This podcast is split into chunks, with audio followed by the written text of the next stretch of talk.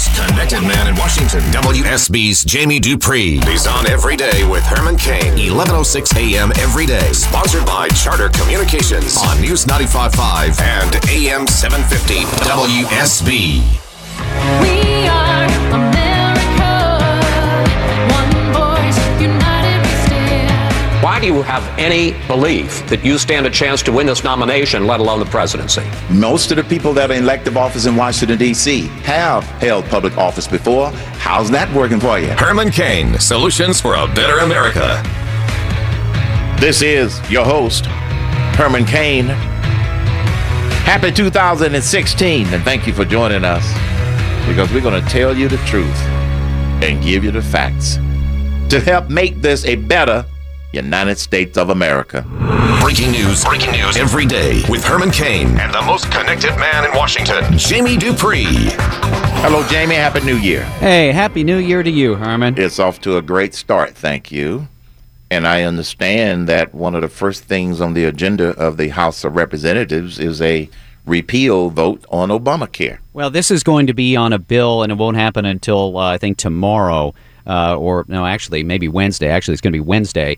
And this is on a bill that would repeal some, not all, of the Obama health law. They're using this special expedited procedure known as reconciliation. Remember, there is only so much through that process that avoids a filibuster that you can do in terms of repealing the Obama health law. You can repeal some of the of the of the taxes that are involved in it, but you can't repeal all the but, uh, nuts and bolts of everything involved in it. So yes, that will be done later this week. It'll be sent to the president. He'll have to veto it, and it'll be the first time really that the Republicans have been able to try to get rid of a chunk of the health law, put that on the president's desk, and force him to say no. It was the same pieces we talked about before the holidays, and that was the um, medical device tax. They were going to either sus- delay that, the Cadillac tax, and that was one other one that they were going to delay. Exactly. So it's a it's a number of the individual mandate, the employer mandate would be delayed in this, and do some other things. But again, you cannot, through this this expedited effort here, you cannot repeal the whole thing.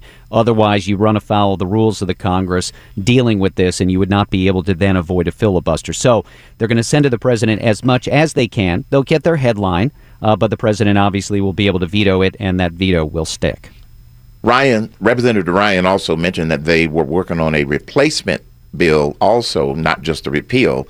Do you know who's working on that? Well, I would assume that uh, a number of people like uh, Tom Price and others who've been working on right. these sorts of bills for a while. But, you know, I noted in the speaker's little uh, talk about that, that yes, they may have a bill that they're working on, but they still don't have a bill that they're united on, on how to replace the Obama health law. And that's sort of been one of the, you know, the interesting sidelights of this for many, many years in battling about this, is that the Republicans have a lot of ideas. It's not to say they don't, but they have never united behind one of them in terms of what they would like as an alternative, what they would do instead uh, after repealing the Obama health law. I believe they're going to get united this time. I really do. I hear what you're saying, and you're you're right, but I think that they are going to get united this time, because I think that's part of the criticism that they have been getting, even from their constituency. Yeah, I'm going to put me down as skeptical that we're going to have a vote this year on something to on something to replace the okay. health law with. Uh, that, I just that's, think that's S as in skeptical. Yeah, and, a big capital S, and nothing know, against the speaker or anybody else. But the problem will be in the numbers, in how you get to it, because it, it will be very difficult to come up with a plan that works budget-wise, because you'll have to get rid of a lot of the, the revenues that are being brought in under the Obama health law, and under the, the weird technical aspects of the budget law, you'll have to replace those revenues, and that's not that easy for the Republicans. So uh, I'll we'll see whether or not they actually bring. I mean, not, to me, not, it makes sense to bring stuff to the floor like this and actually vote on it. Real policy, real ideas on what. Okay, we don't like the health law, so what you, would you do instead to replace it? Same thing when it comes to reform of the I R S code. What would you do differently on taxes? What would you change? Well, how would you change it? I think all those things, by spurring those things and bringing them to the floor, you provide a much better debate overall than if you just sort of say, yeah, I'm for that change, but uh, I don't really have anything to bring to the floor for a vote. Well, see, you know, what you just said is the typical ploy of the establishment. First, you know, Obamacare was forced down the throats of the American people by the Democrats. Secondly, now they're going to use as an argument against putting something else in place. How are you going to replace all of those taxes that Obamacare was going to raise? That is a false, false, phony excuse, in my opinion. Not a false, phony excuse. You know? It's the problem in the way the budget system is set up. I would say it's not the establishment, just the establishment. It's every Republican member, because every every Republican's got a different idea, and they haven't come together on it, whether it's the establishment or the Tea Party or whomever. I mean, they've all got to get on board on something, and so far they have not come close to doing it. I'm talking about using as an excuse how you're going to replace those taxes. Those well, taxes you, never should have been there in the first place. Well, you I can understand argue what that, you, but but it's it's you know that's the whole part and parcel of dealing with the change, is that it the the scoring from the C B O and the budget crunchers will not look good because of that for the Republicans, and it makes it all that more difficult in terms of repealing, because you've got to find new ways to change that, or else if you have big deficits that come off of that, that impacts how that legislation can then be considered in the House and Senate. That's why nothing ever gets fixed in Washington, but uh, yeah. I just think that uh, it's people are sick. The Republicans and... have had a number of years to bring their own plan to the floor, and they still have not. Well, I know they haven't, Jamie, but um, what I'm saying is, it's not that they didn't bring a plan to the floor. Back in two thousand nine, when they passed Obamacare, there was one that was brought to the floor. It just didn't get any coverage. And you are right. The it's Republicans. Been seven years, though. Yeah, I mean, I mean. and and you're right. The Republicans, they should have gotten behind one plan, and they didn't. But what I'm saying is, and I'm frustrated, and I know that a lot of people are frustrated, they're tired of these same excuses, and the Republicans are going to have to come together, or they're going to lose a lot of the enthusiasm that that's out there by a lot of people. It, they've got the chance. I, I I just say that it's it sounds so easy to say everybody should come together and join together, uh, but it has not been simple on a number of issues for the G O P in recent years.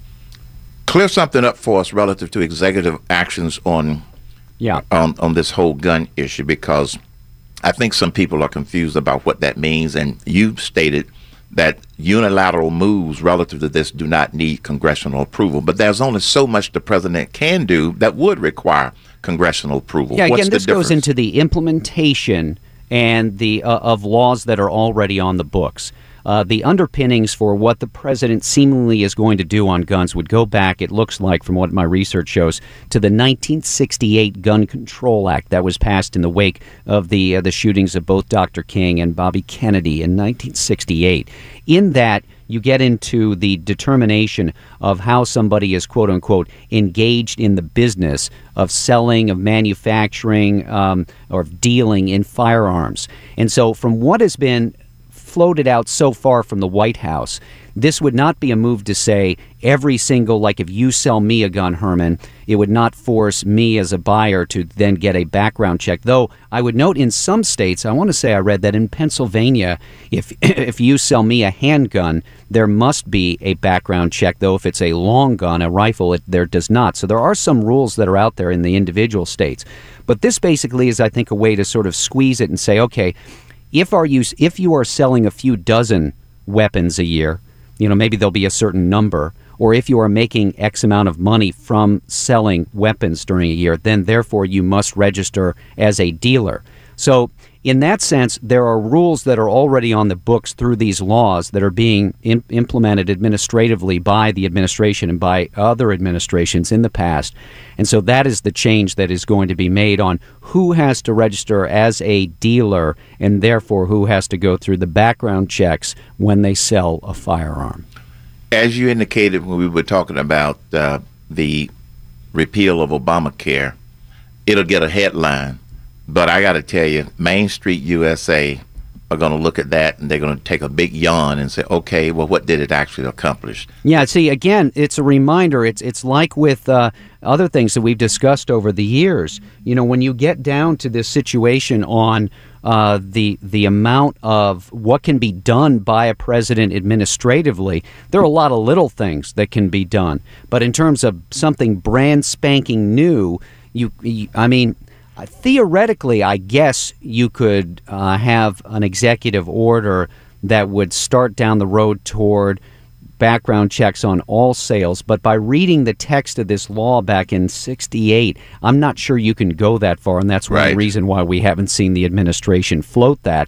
Instead, they're looking for ways to sort of say, okay, people who are selling weapons, whether it's a few dozen or a few hundred, you know, we'll have to see what the actual details are, but that they would be required to sign up and register as a dealer, even though that's not their main uh, business in life. But this would eat up a week's worth of media attention with well, him throwing mean, it out there. It's it's a big deal. I mean, you know, obviously anything on guns is a big story. Whether you agree with what the president is doing or not, it's a big story that gets a lot of attention.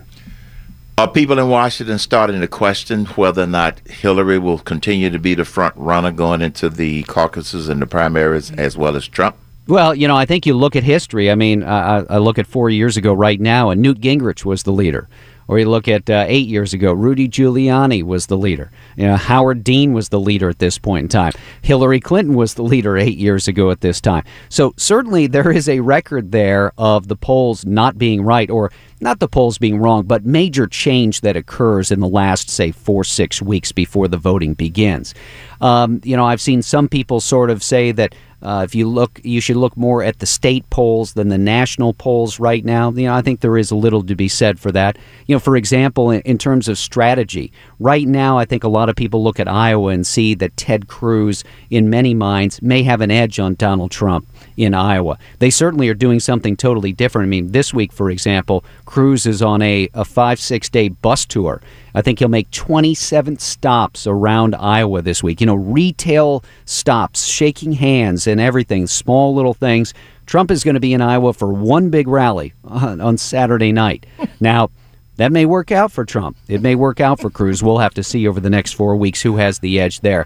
I don't think a lot of people see Hillary tumbling out. Uh, but I still think there are people wondering, will the supporters for Trump actually turn out? Are they actually registered to vote? Are they actually registered to vote for the right party? That can be an issue in some states as well. Right. What are you? Uh, what's your expectation relative to the Ben Carson campaign? A lot of the pundits are saying he's done. Uh, well, that's uh, he has not been out on the trail in two weeks. So the last two weeks, he, I mean, he's been doing a lot of behind-the-scenes work on his staff, and they had a shake-up and more. That's never really what you want right now, right, Herman? I am not, right uh, now is not the right time to be retooling. Yeah. Uh, how does he get back, you know, sort of in the mix? Well, if he can find a way to do it, the poll numbers, you know, need to turn around and turn around soon. But I, I think a lot of people here, at least in D C, sort of wonder if he is slipping out of that top tier, and that that top tier really right now is only sort of Donald Trump, Ted Cruz, and Marco Rubio. Uh, Cruz, uh, I, I would think that that uh, Carson cannot afford a bad showing in Iowa. Uh, he certainly slipped in New Hampshire as well, and really the momentum is away from him in other states. He still has a chance, though, and as again, I'll say, the polls four weeks out, sometimes what they show is certainly not what the voters decide. I don't think it's all about how he has executed his strategy and his tactics, as he would say. I think it all goes back to after what happened in Paris and San yep. Bernardino. It said we need somebody with a little bit more fire in their belly. And I think the three that are at the top of the Republican polls right now, I think they see more of that in them. No, I think you're absolutely right, Herman. It'll be a real interesting next four weeks, that's for sure. Well, we'll be watching. Thanks a lot, Jamie. See you, Herman. You're listening to The Herman Cain Show.